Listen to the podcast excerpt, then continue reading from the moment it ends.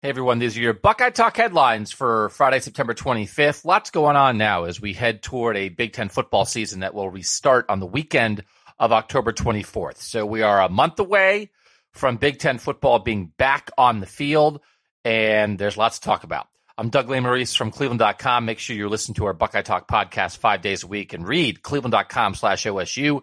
Try our text 614 350 3315.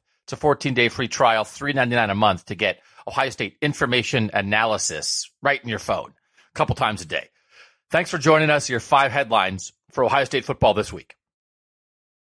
We know Ohio State football in the Big Ten will be back on October 24th, and two Ohio State stars will be part of that. I'm Doug Lesmerises from Cleveland.com. Shaun Wade, the cornerback, Wyatt Davis, the offensive lineman, both had opted out of the 2020 season while there was uncertainty before the Big Ten had officially announced that it would return in October. Now they are back. Both are opting back in, as several other Big Ten players are doing that as well. The confusion, the uncertainty, I think a, a desire to want to control their destiny made them say, I'm out. But now that a season is scheduled, both are back. There are some minor, I believe, NCAA eligibility issues they have to work through since they had left. But they are working through those. They are back at practice with the Buckeyes right now. There is every single expectation that the NCAA will have some common sense and allow these players back, um, and that they will be back on the field. Two important pieces of an Ohio State national title push: Wyatt Davis, an All-American right guard, Shaun Wade, the best cornerback in the Big Ten. They opted out. They've opted back in, and they'll be part of Ohio State's football season starting in October. I'm Doug Lesmerises of Cleveland.com. We're getting a better handle on the financial impact on the Ohio State Athletic Department from the coronavirus. This is Doug Lesmerises from Cleveland.com. Ohio State announced this week that there is a $107 million budget deficit in the athletic department from not having fans in the stands for fall football games, from playing fewer football games and having uh, some adjustment to the TV revenue contract, from everything that the coronavirus is doing so Ohio State did lay off 25 people in the athletic department this week. They asked all personnel to either take a furlough or a 5% pay cut, and they are making other budget adjustments. They are trying to tighten their belts, but they are also planning to take out a loan to get the athletic department through this time.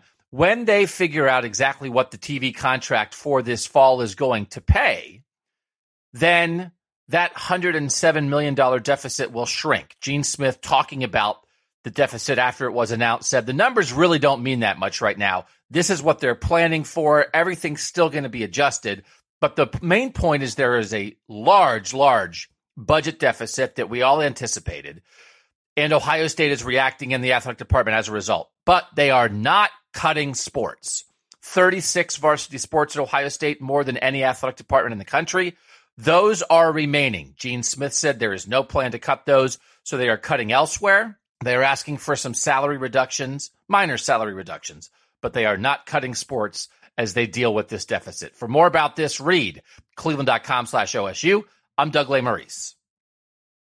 Among those taking salary reductions, brief and minor salary reductions for the Ohio State Buckeyes as a result of their athletic department budget shortfall, are football coach Ryan Day and basketball coach Chris Holtmann. I'm Doug Lesmerises from Cleveland.com. Ryan Day, his reduction will be based on a $6 million salary that runs through the end of January, and then it increases to $6.5 million from February to June. So, what these athletic department employees are doing is taking a 5% pay cut for nine months from October until next June.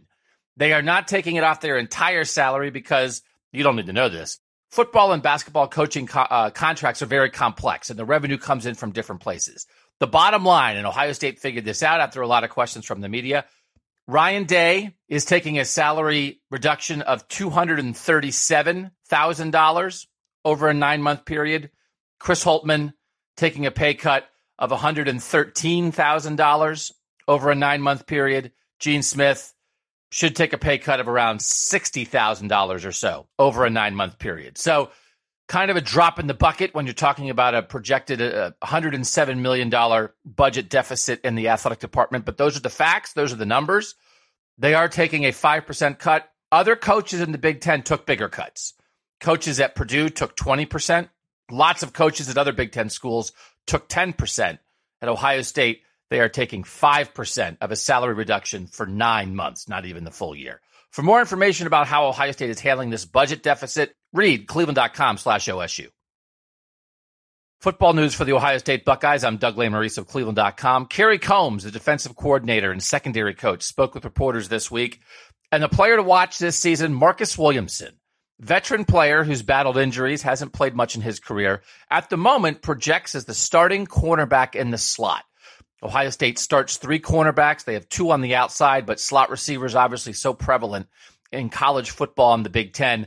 Williamson's a little smaller, five nine or 5'10 doesn't fit the typical profile of the cornerbacks that Ohio State recruits, but he is a player from the Columbus suburbs, finished his high school career at IMG Academy in Florida.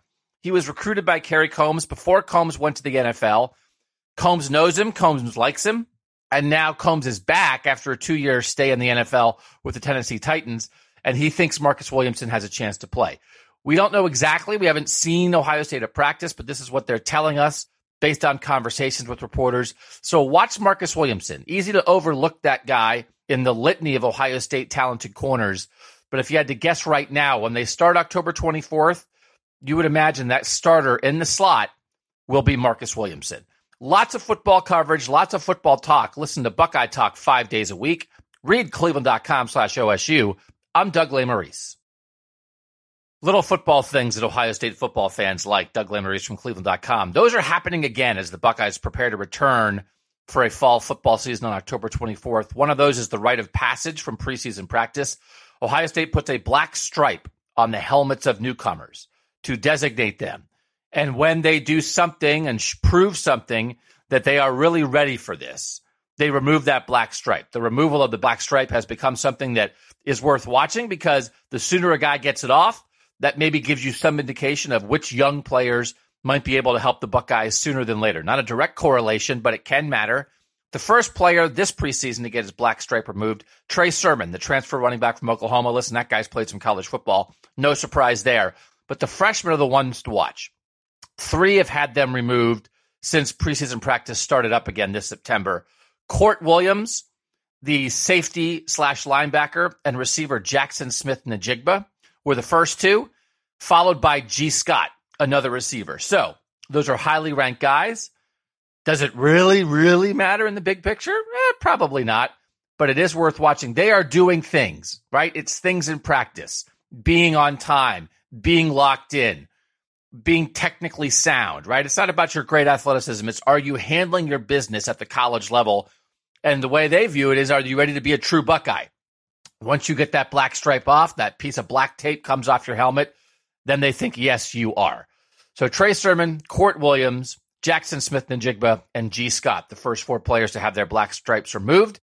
We track it all at cleveland.com slash OSU. Also listen to the Buckeye Talk podcast five days a week. I'm Doug Lesmerises from cleveland.com.